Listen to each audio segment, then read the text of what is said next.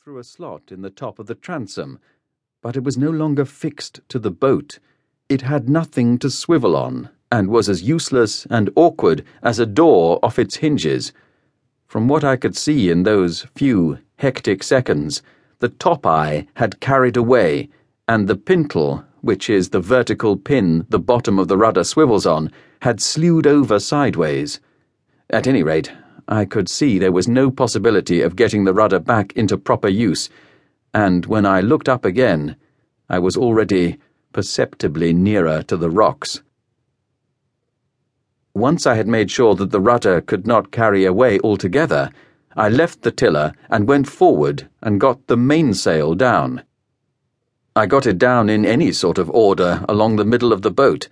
This took the wind pressure off and cut down our rate of drift to leeward.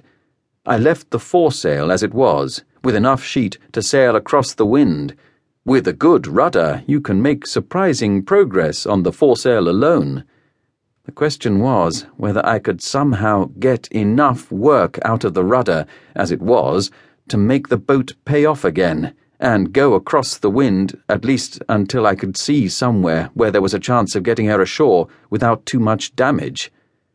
She was going ashore sooner or later, whatever I did. The best I could hope for was some choice of where she did it. I took the tiller in one hand and leaned over the transom and got hold of the top of the rudder with the other. I flapped it in the water until the boat's head came round and the wind came into the starboard side of the sail. Then I wrestled wildly to hold her off the wind and we began to creep eastwards again.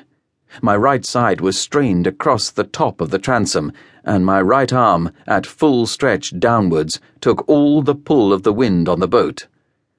The rolling made it worse.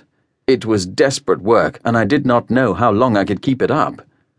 At times we seemed to be holding a good line, and I thought we should clear the point, though I could not tell how far the rocks ran out under water. At others, we seemed to make more leeway than headway, and I thought we had no chance at all. What there was on the other side of the point, I did not know, but at least, if it was a point, there must be more sea room to leeward. That was the limit of my ambition. The bottom had begun shelving up under us, and the seas were getting steeper. It was not only the wind that was pushing the boat ashore now, it was the water itself and all the time she was getting more and more difficult to handle.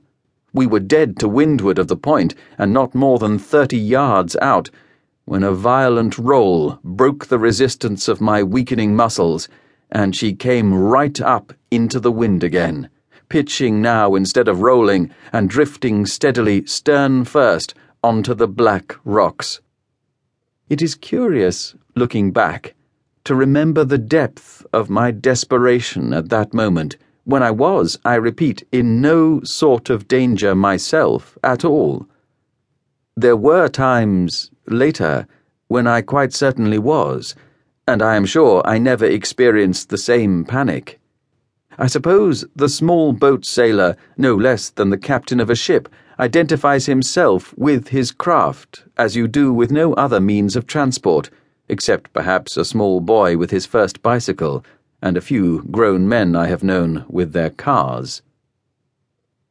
I wrenched at that damned rudder and got her head round for the last time, and just as she started to edge forward across the wind again, I looked up and saw salvation ahead. The rocks broke off suddenly in a sort of small cliff, and beyond it, between that and another sloping saw edge of black rock, there was a narrow inlet running into a shingle beach.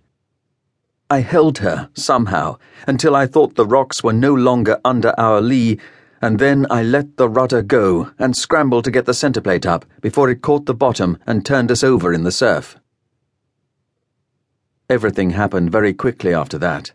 The sea took hold of us, and we slewed broadside onto it she bumped once, not too hard, on what must have been a mercifully rounded rock under water, and then, with only yards to spare between our bows and stern and the rocks on either side, we rolled sideways onto the beach.